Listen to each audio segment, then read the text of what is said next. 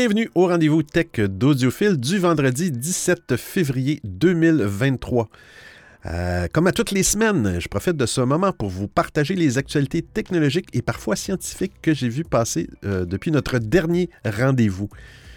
Ah, cette semaine, beaucoup de choses, hein? Les petits ballons euh, espions hein, qui se promènent dans le ciel à haute altitude aux États-Unis et aussi au Canada. Beaucoup de beaucoup d'émotions.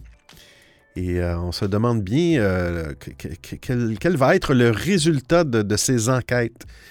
Euh, et même, je lisais, je voyais une vidéo d'un sénateur américain qui, parlait de, de, ces ballons avec des journalistes.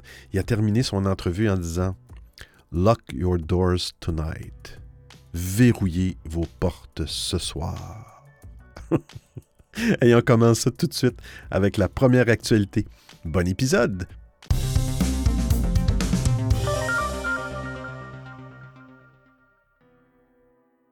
Windows 11 vous espionne. Windows 11 envoie une quantité conséquente de vos données via différents serveurs dès l'allumage de votre PC. Oh là là, selon un nouveau rapport de, de PC Security Channel, la chaîne a mis en ligne une vidéo YouTube euh, où un tout nouvel ordinateur portable sous Windows 11 démarre pour la première fois. Il surveille les données qu'il envoyait en ligne à l'aide de l'outil d'analyse de réseau Wireshark. À titre de comparaison, un système Windows XP a été surveillé de la même manière. La chaîne YouTube note ce qui a changé au fil des ans en termes de télémétrie de surveillance par euh, Microsoft euh, du PC de l'utilisateur et les résultats ne sont clairement pas optimistes.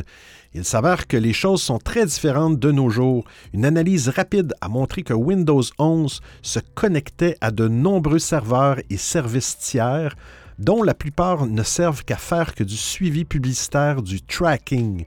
Et ce, même avant de vous connecter à l'Internet, d'ouvrir une application ou de faire quoi que ce soit. Pour Windows XP, les seules connexions que le système établit sont via les serveurs de téléchargement de Microsoft pour vérifier les mises à jour du système d'exploitation et c'est tout. Quel type de serveur tiers? Eh bien, le PC Security Channel évoque un tas d'entreprises liées à de la publicité, euh, du marketing et des logiciels. Bon, exemple, si vous avez un antivirus, euh, une version d'essai qui est installée sur votre ordinateur. Euh, c'est pas rassurant. C'est la première fois que j'entends parler de ça et ce n'est pas rassurant. Je serais curieux de voir que, font les autres systèmes d'exploitation comme Mac OS. Je pense qu'il n'y a pas de problème avec Linux, mais euh, je serais très curieux.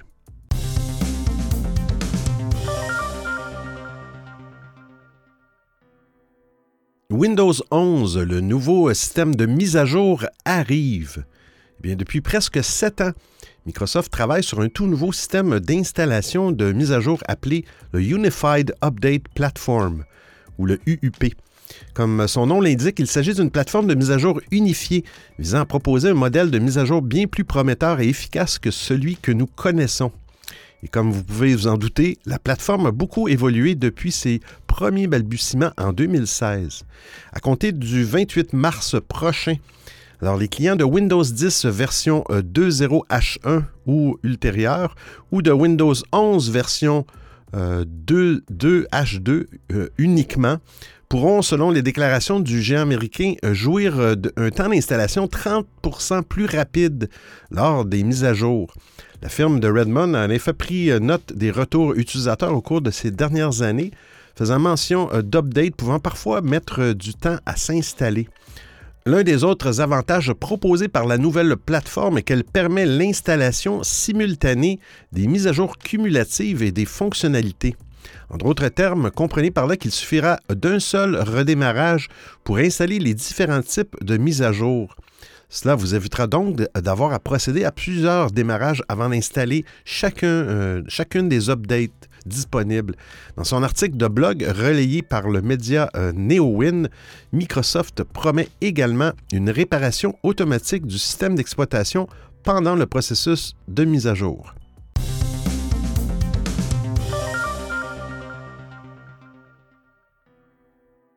Et pour terminer avec Windows 11, Microsoft a trouvé comment nous faire utiliser son application Courrier. Microsoft propose avec Windows 10 et Windows 11 un lot d'applications maison préinstallées. On pense évidemment au Microsoft Store ou à Microsoft Edge, mais aussi les contacts, courriers, photos, etc. Les utilisateurs ancrés dans leurs bonnes habitudes, notamment quand il s'agit de consulter leur courriel en ligne, n'ont peut-être jamais pris le pas d'adopter ces applications. Sa nouvelle version Dev, Microsoft a peut-être trouvé comment nous faire utiliser son application Courrier pour lire nos courriels, nos. La build 25295 disponible dans le canal de développement propose un changement pour les notifications. Il s'agit de notifications qui apparaissent à l'écran en l'espace de quelques secondes avant d'attendre dans le centre de notification. Avec cette version, les notifications ont désormais droit à un bouton Copier dans le presse-papier quand il s'agit de, courriels de vérification, d'authentification ou de votre banque. fonction très pratique que l'on connaît déjà bien sur les, téléphones intelligents. Permet d'accélérer le processus d'authentification quand le service vous demande un code à six chiffres envoyé par mail ou par SMS. Notez que Microsoft précise que cette notification euh, ne concerne pas que l'application courrier. Les notifications qui proviennent d'un téléphone synchronisé avec le PC seront également concernées. Alors on parle des SMS. Un petit changement qui devrait apporter un vrai gain de confort au quotidien, tout en poussant les utilisateurs à utiliser l'application courrier et à synchroniser leur téléphone intelligent. Alors, vous, irez voir sur le lien de l'article, il y a une capture d'écran où on voit effectivement une notification et dans le bas de la notification, on voit le code qu'on a reçu ou par courriel ou par SMS si notre téléphone est connecté avec Windows. ça nous permet de le copier, ce code-là, dans le presse-papier pour pouvoir l'utiliser ensuite dans l'application.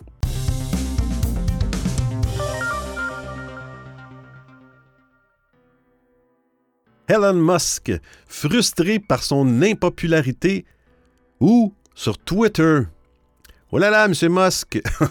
Ça fait longtemps qu'on n'a pas parlé de vous. Non, c'est pas vrai, on parle de vous à toutes les semaines. En décembre dernier, Twitter déployait une énième nouvelle fonctionnalité avec ViewCount. Count. Je sais pas si les gens qui utilisent Twitter, qui permet à chacun de visualiser le nombre de vues d'une publication directement sous cette dernière. À noter qu'il faut utiliser évidemment l'application officielle de Twitter. Pour certains, cela permet de démontrer publiquement leur popularité, tandis que pour d'autres, cela peut générer une certaine frustration, notamment lorsque la portée des tweets est inférieure au nombre de followers. De quoi faire rager plus d'un utilisateur de Twitter, à commencer par Elon Musk. Avec ViewCount, eh chaque utilisateur peut ainsi observer le nombre d'impressions d'un tweet. Selon Elon Musk, cette fonctionnalité vise à démontrer à quel point Twitter est plus vivant qu'il n'y paraît car euh, plus de 90% des utilisateurs de Twitter lisent mais ne tweetent pas, ne répondent pas ou ne likent pas. Selon le magazine américain Platformers, mardi 7 février s'est tenue chez Twitter une réunion durant laquelle euh, M. Musk a demandé des explications quant à la faible portée de ses publications. Avec plus de 128 millions d'abonnés, eh le géant américain se serait dit étonné de voir certains de ses tweets afficher quelques dizaines de milliers de vues seulement. En réponse, l'un des ingénieurs euh, présents a tenté de démontrer à l'aide de différentes données euh, Google Trends, notamment, que les gens semblaient tout simplement fatigués d'entendre parler d'Elon Musk. Eh bien, le patron de Twitter aurait alors licencié son ingénieur sur le champ. Bravo. Quelle, bonne, euh, bonne gestion de personnel, M. Moss. Bravo à vous. Le milliardaire américain aurait également demandé à ses employés de consacrer un peu de temps à analyser de quelle manière ces différents tweets sont recommandés aux utilisateurs de Twitter. L'un des derniers tweets signés euh, Musk, euh, ayant accumulé le plus d'impressions, plus de 64 millions, est un message qui contient un seul et unique caractère. De là à penser qu'Elon Musk est censuré sur son propre réseau. Parallèlement, la journaliste du Washington Post, Taylor Lawrence, a de son côté tenu à démontrer l'inefficacité du système ViewCount. Via un compte privé, donc totalement inaccessible au public et ne comptant pas le moindre abonné, Taylor Lawrence a tout de même réussi à enregistrer des dizaines de vues sur ses tweets en quelques minutes. De quoi soulever quelques interrogations quant à la pertinence du système ViewCount d'une part, mais aussi de l'efficacité des comptes privés.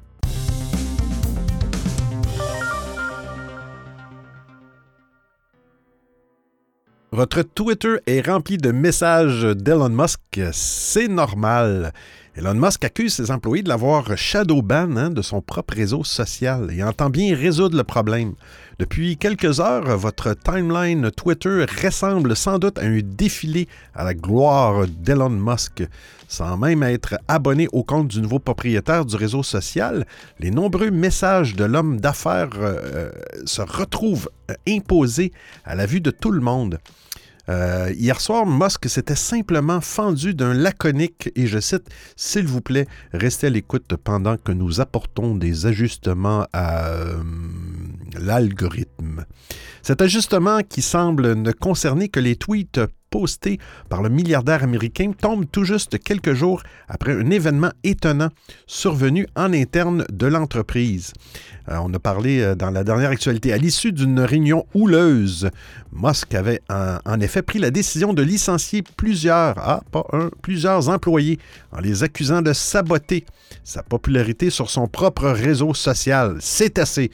En cause, les messages postés sur son profil Twitter accusaient une baisse drastique de popularité ces derniers mois. Il faut dire que depuis le rachat de Twitter par M. Musk, les déconvenus s'enchaînent pour l'entreprise à l'oiseau bleu. Le déploiement de Twitter Blue semble être un échec et selon les derniers chiffres de Google, la cote de popularité de l'homme d'affaires a été divisée par 10 depuis avril 2022.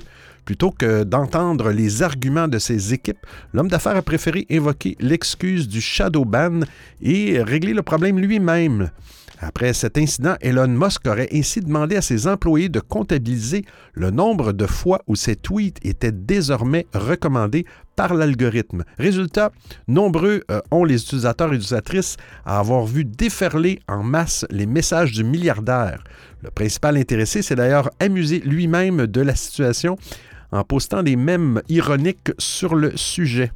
Dans un nouveau message posté il y a quelques jours, Elon Musk a confirmé avoir réglé le problème. Il a aussi justifié sa décision par le fait que 95% de ses tweets n'étaient pas distribués à ses followers jusqu'à présent. Il a aussi indiqué que plusieurs autres correctifs seraient déployés dans la semaine. Et tout ça part du fait que pendant le Super Bowl, aux États-Unis, les tweets, euh, les publications de Joe Biden étaient plus populaires que celles de M. Musk. Il n'a pas, euh, pas aimé ça. Et là, euh, vous allez voir souvent ces publications-là dans le fil, dans l'application Twitter, il y a un onglet pour vous qui est dans le fond le fil qui est algorithmique.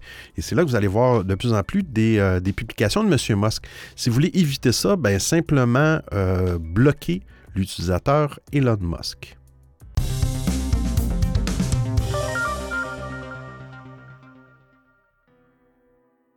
TikTok va devenir payant pour mieux rémunérer ses influenceurs. TikTok s'apprête à devenir payant en proposant aux créateurs d'apposer un paywall pour certaines vidéos. Le réseau social souhaite mieux rémunérer ses utilisateurs populaires face à une popularité qui stagne en 2022 aux États-Unis. Après des années à se reposer euh, énormément sur la publicité, les réseaux sociaux gratuits vont-ils prendre fin? Hein? Quelle question. Twitter déploie Twitter Blue, un abonnement qui a du mal à prendre, et TikTok semble prendre le même chemin de plateforme au contenu payant.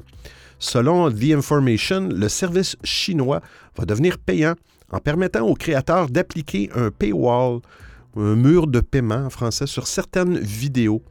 Les réseaux sociaux fonctionnent grâce aux publicités. TikTok veut donc aller plus loin en permettant aux créateurs de mettre en place un, mur payant de 1 dollar ou plus pour certaines vidéos, ce que je trouve quand même euh, raisonnable. Les influenceurs, dont euh, certains sont dans le viseur de la justice française, pourraient gagner davantage d'argent grâce au contenu euh, populaire. Ce mur payant serait également plus rémunérateur pour le contenu de 10 minutes, la limite, la limite de temps sur TikTok. Comme nous l'indique The Information, le réseau social repense son système de paiement suite à diverses plaintes de la part des créateurs. Ces influenceurs estiment que les paiements sont trop faibles, avec une exigence trop élevée du nombre d'abonnés pour profiter du programme de rémunération. Cette nouveauté permettrait à TikTok de retenir ses utilisateurs. Aux États-Unis, l'audience s'est stabilisée en 2022. Ce n'est pas une bonne nouvelle pour cette société en quête de croissance. Quoi de mieux qu'une meilleure rémunération pour motiver les créateurs à publier sur TikTok? Interrogé par Engadget, TikTok reste très flou tout en précisant être à la recherche de solutions pour que les créateurs se sentent gratifiés. À l'heure actuelle, la mise en place du mur payant ou du paywall reste aussi floue. Concernant la révision de la politique de rémunération, elle pourrait prendre place en mars 2023. Alors, bonne nouvelle pour les créateurs, les tests auraient lieu au Brésil et en France.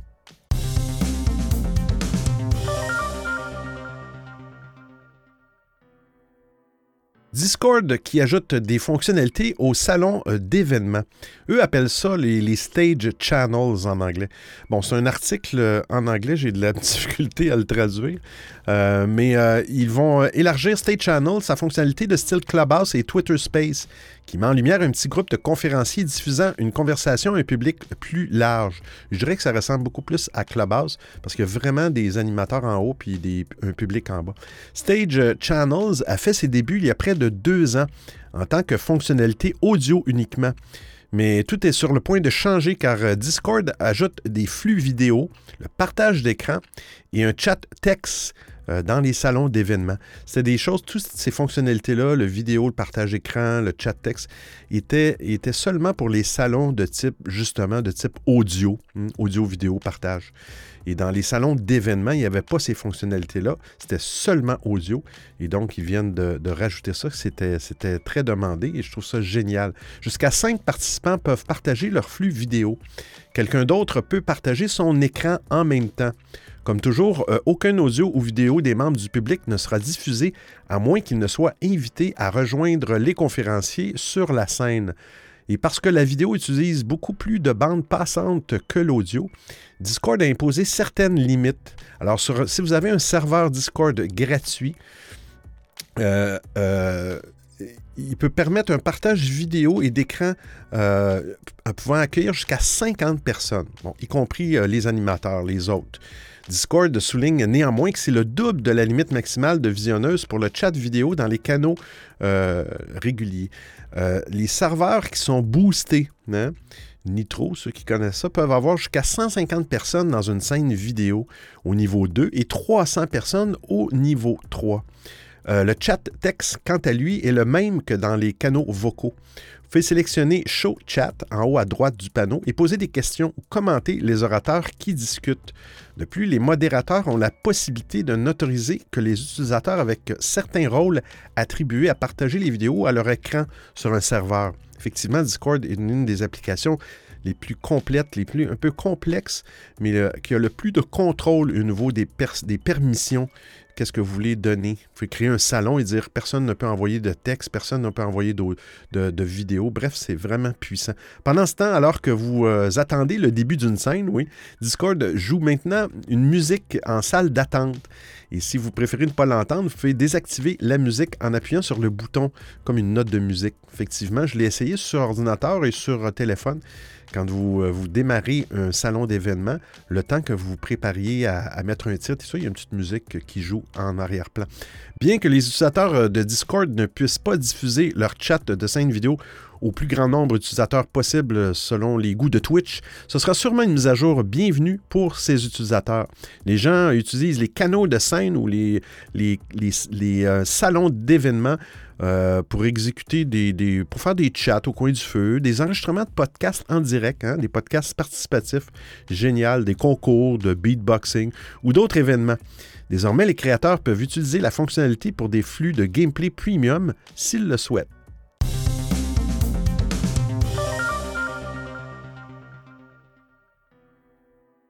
One Password se prépare à l'abandon du mot de passe.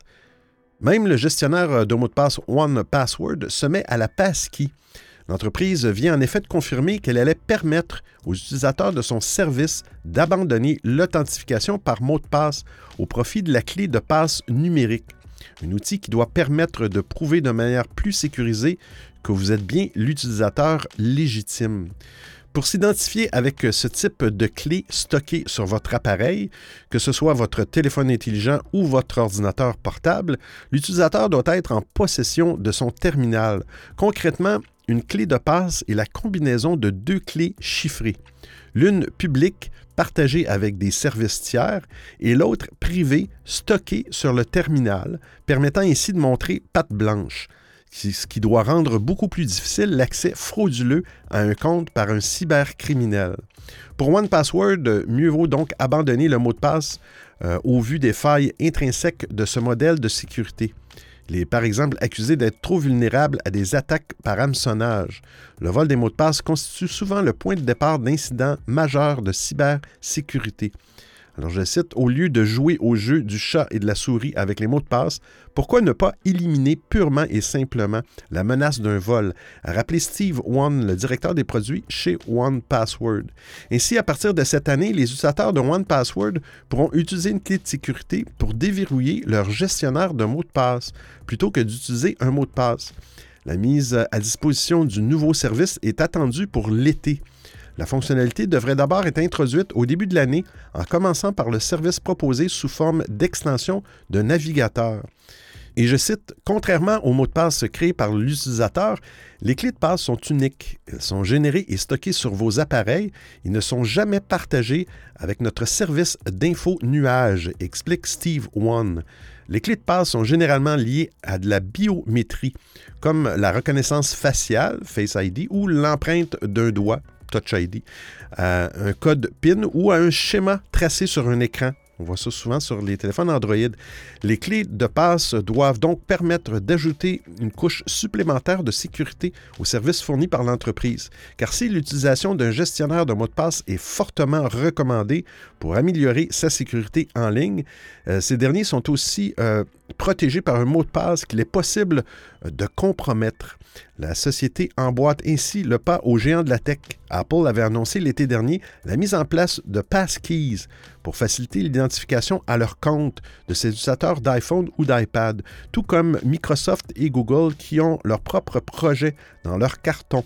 Un mouvement qui pourrait d'ailleurs réduire à terme l'intérêt de l'utilisation d'un gestionnaire de mots de passe. Vous écoutez le rendez-vous tech d'Audiophile.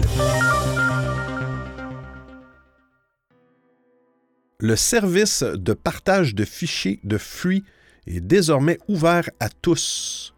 Service que je ne connaissais pas. Free fait de nouveau évoluer son service de transfert de fichiers en l'ouvrant à tous les utilisateurs. Free Transfer, euh, qui a été relancé en juillet 2021, permet désormais à tous les internautes d'héberger temporairement un document ou un fichier en ligne pour pouvoir le partager avec un correspondant sous la forme d'un lien de téléchargement. Avant, c'était euh, réservé aux clients de Free. La taille maximale du fichier ne devra pas dépasser les 10 gigaoctets par transfert. La date de validité pour le téléchargement est limitée à 7 jours et le nombre de destinataires à 10 personnes. Les abonnés Free connectés depuis leur Free Box et les abonnés Mobile Free bénéficient d'un service premium, pas de limite de taille, 30 jours de validité du fichier et jusqu'à 50 destinataires. Le service est gratuit dans les deux cas. Le niveau de sécurité est similaire pour tous les utilisateurs abonnés ou pas. Le téléchargement peut être protégé par un mot de passe. Le transfert est sécurisé, HTTPS, hein, et les données sont stockées dans des centres de données parisiens.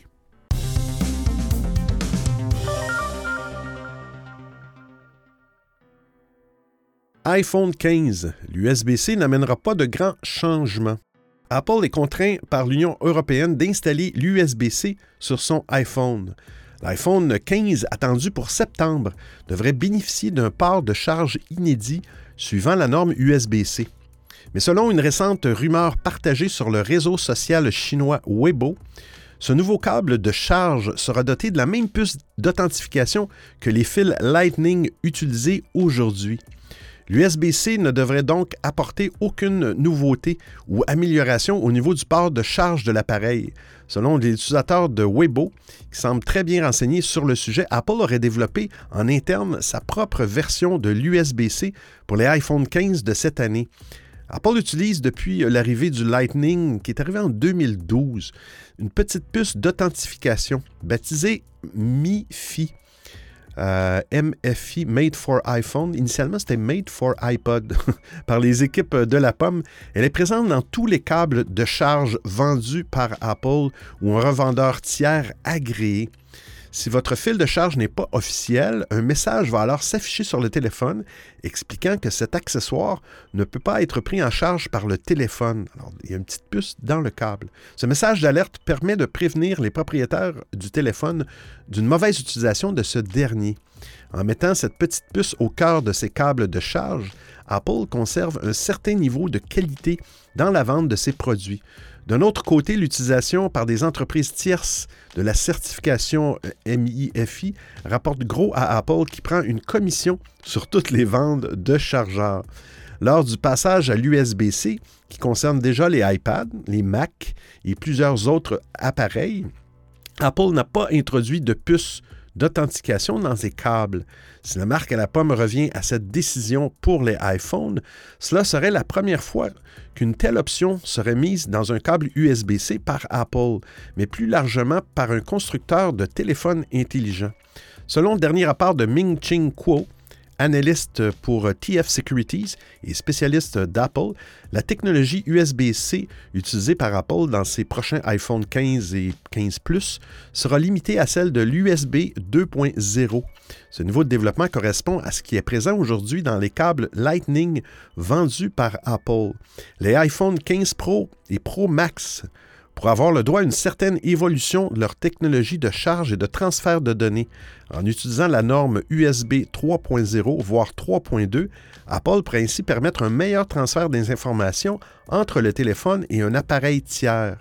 Par le passé, Apple a déjà fait une telle distinction. Avec l'iPad entrée de gamme, la firme de Cupertino a choisi d'utiliser un port de charge USB-C suivant la norme 2.0. Ce n'était cependant pas le cas pour le dernier iPad Pro.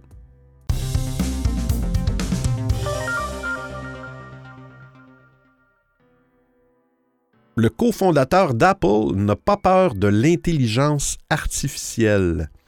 Bien qu'il ne soit plus un membre de l'organigramme de la pomme depuis euh, plusieurs décennies, Woz est toujours une voix très écoutée au fait des dernières actualités en ce qui concerne les nouvelles technologies. Récemment, il était, il était sur le plateau de CNBC pour parler des récents exploits d'OpenAI avec son outil euh, ChatGPT. On parle bien Woz ici de Steve Wozniak. Hein, c'était un petit peu aussi le génie derrière, euh, derrière le matériel d'Apple. Alors que le développement des intelligences artificielles inquiète de nombreux professionnels, Wozniak est très confiant. Selon lui, les ordinateurs ne pourront jamais être doués de conscience. Ils sont programmés par des humains pour résoudre des problèmes, c'est tout, explique l'homme euh, qui a construit l'Apple II. Il assure avoir longtemps adhéré à cette thèse de science-fiction selon laquelle les ordinateurs et les machines en général allaient se réveiller. Un moment baptisé par ses défenseurs de la, singularité. Euh, selon le mathématicien Venor Ving, auteur de La singularité technologique, un jour viendra où l'espèce humaine créera une intelligence surhumaine capable de dépasser les raisonnements classiques humains. Pour Wozniak, cette théorie très en vogue doit être remise dans son contexte. Lors de la rédaction de son texte en 1983, Ving annonce que cette bascule entre l'intelligence humaine et artificielle devrait se faire d'ici 30 ans. En 2023, cinq décennies après la publication de son essai, les intelligences artificielles sont, encore très limitées. Et bien que les résultats de ChatGPT ou Bard pour Google soient très impressionnants, ils sont encore assez loin de raisonnement humain. Selon Wozniak, l'intelligence artificielle ne pourra jamais représenter une menace tant que cette dernière sera créée et programmée par l'homme. Le vrai moment de bascule arriverait donc lors de la création d'une intelligence artificielle par elle-même. Une idée qui aurait aujourd'hui sa place dans un film de science-fiction, mais qui pourrait devenir réalité d'ici quelques décennies. Pour l'heure, euh, les jours de l'humanité ne semblent pas menacés par une intelligence artificielle surpuissante capable de surpasser la puissance cognitive humaine. Wozniak explique que les théories très futuristes comme celle sur la singularité sont souvent vues par les générations futures comme un sujet de moquerie. je cite Certaines choses qui semblent inévitables ne se réalisent jamais, résume-t-il.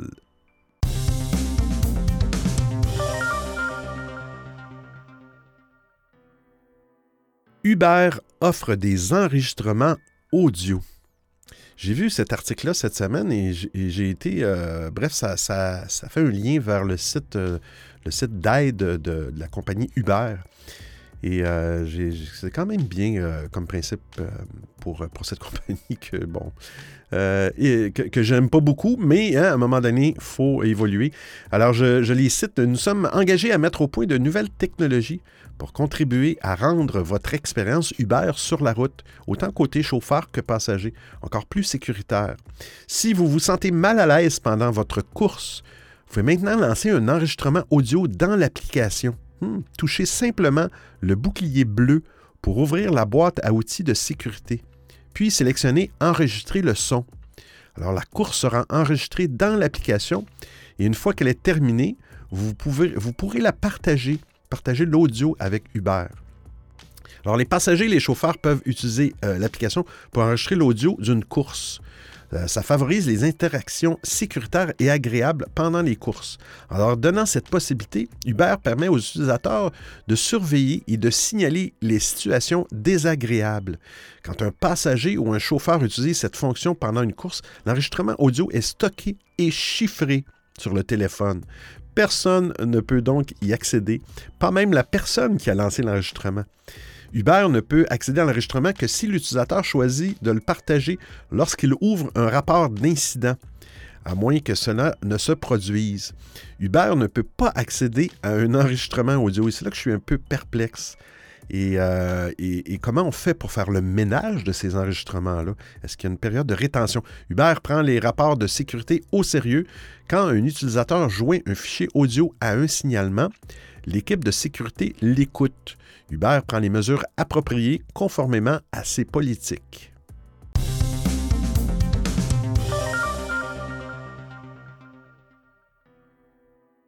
les humains derrière les voix synthétiques des livres audio d'Apple se rebiffent. Début janvier, Apple lançait dans une certaine discrétion une série de livres audio lus par des voix artificielles. Pas de grands romans ou de grands classiques dont la narration reste assurée par des professionnels, mais des œuvres de fiction et de romance à petite diffusion. C'est une manière pour Apple de proposer ses services afin de rendre plus accessibles les livres audio. Les auteurs intéressés peuvent d'ailleurs prendre contact avec la pomme pour adapter leur ouvrage. Apple pourrait toutefois retirer une partie de son catalogue de livres audio à l'intelligence artificielle. Les acteurs et les artistes qui prêtent leur voix pour l'entreprise Findaway estiment avoir été floués par Apple. Cette société est spécialisée dans la narration de livres que les auteurs paient pour produire la version audio de leurs bouquins. Le contrat qui lie ces artistes à Find euh, par, ailleurs, Find est une propriété de Spotify depuis juin 2022. Euh, Bien, euh, le contrat contenait une clause donnant à des tiers les droits d'utiliser les fichiers audio pour entraîner leur modèle d'apprentissage automatique. Autrement dit, Apple a pu se servir de ces travaux pour créer des voix synthétiques qui narrent les livres audio distribués dans l'application Livre. Plusieurs acteurs de Find a Way ont expliqué à Wired euh, qu'ils ne savaient rien de cette clause et qu'ils craignaient que leur travail de narration ait contribué au développement des voix dont se sert Apple pour ses livres audio. On ressent comme une violation de savoir que nos voix sont utilisées pour, entraîner quelque chose dont le but est de prendre notre place, déplore un de ses narrateurs. Après l'implication du syndicat, c'est le syndicat SAGAFTRA, un acronyme assez long. Apple et Findaway ont convenu de cesser immédiatement toute exploitation des fichiers à des fins d'apprentissage automatique. En tout cas pour les membres du syndicat. Cet arrêt couvrant tous les fichiers remontant au début de la pratique, l'effet est donc rétroactif.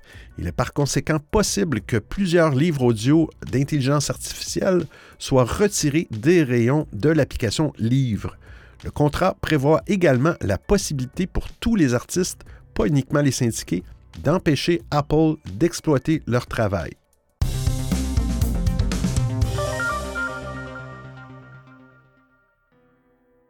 Les panneaux solaires du futur n'auront plus besoin de nettoyage.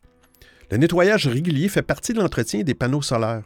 En effet, une surface propre, sans dépôt, permet d'avoir une production euh, optimale. Mais alors que cette source d'énergie verte est de plus en plus utilisée, des chercheurs planche sur un moyen d'éliminer la corvée de nettoyage. À l'Institut Fraunhofer FEP en Allemagne, ils ont créé un nouveau type de revêtement qui permettrait aux futurs panneaux solaires de se nettoyer tout seuls. Et je cite, le nettoyage des façades vitrées et des installations euh, solaires est coûteux et prend du temps. La saleté réduit le rendement des modules solaires. Des raisons suffisantes pour rechercher des surfaces qui minimisent cet effort, lit-on sur la présentation de cette invention. En substance, leur nouvelle technologie est basée sur l'hydrophilie, hein, qui est la capacité à retenir ou à repousser l'humidité d'un matériau. Le, matériau, c'est le dioxyde de titane. Généralement, les revêtements euh, attirent ou repoussent l'humidité. Mais le revêtement créé par l'Institut fait les deux, en fonction du moment de la journée. Lorsqu'il n'est pas irradié par la lumière ultraviolette, euh, le revêtement en dioxyde de titane de l'Institut est hydrophobe, ce qui signifie qu'il repousse les gouttes d'eau. En revanche, lorsqu'il est exposé aux rayons UV, il change de propriété et devient hydrophile. Alors, il retient l'humidité. Ce cycle permet d'avoir une surface auto-nettoyante. En effet, le jour, l'humidité empêche les dépôts de se coller à la surface. La nuit, quand celle-ci devient hydrophobe, cette humidité s'écoule et emporte les saletés avec elle. De plus, selon euh, ces chercheurs, exposés aux rayons UV, l'oxyde de titane décompose les matières organiques, ce qui confère des propriétés antibactériennes. De ce fait, l'invention pourrait aussi trouver des applications dans le domaine médical. Alors, les chercheurs de Fraunhofer FEP, financés par le projet New Skin de l'Union européenne, ont créé un premier revêtement de 30 cm par 20 cm. Mais ceux-ci doivent euh, encore améliorer la technologie. Par exemple, l'Institut évoque la sensibilité de ce revêtement par rapport aux contraintes mécaniques et thermiques, ce qui fait que le revêtement doit être manipulé avec beaucoup de prudence. Deuxièmement, le dioxyde de titane n'atteint ses propriétés particulières d'hydrophobicité et d'hydrophilie que lorsqu'il est cristallin. Pour cela, il est nécessaire euh, d'utiliser des températures élevées lors de la production, explique également l'Institut. Mais ces premières recherches ouvrent la voie à la création de panneaux solaires nécessitant moins d'entretien. Et avec l'aide du projet New Skin, les chercheurs se penchent déjà sur un moyen d'aller vers la commercialisation de cette technologie.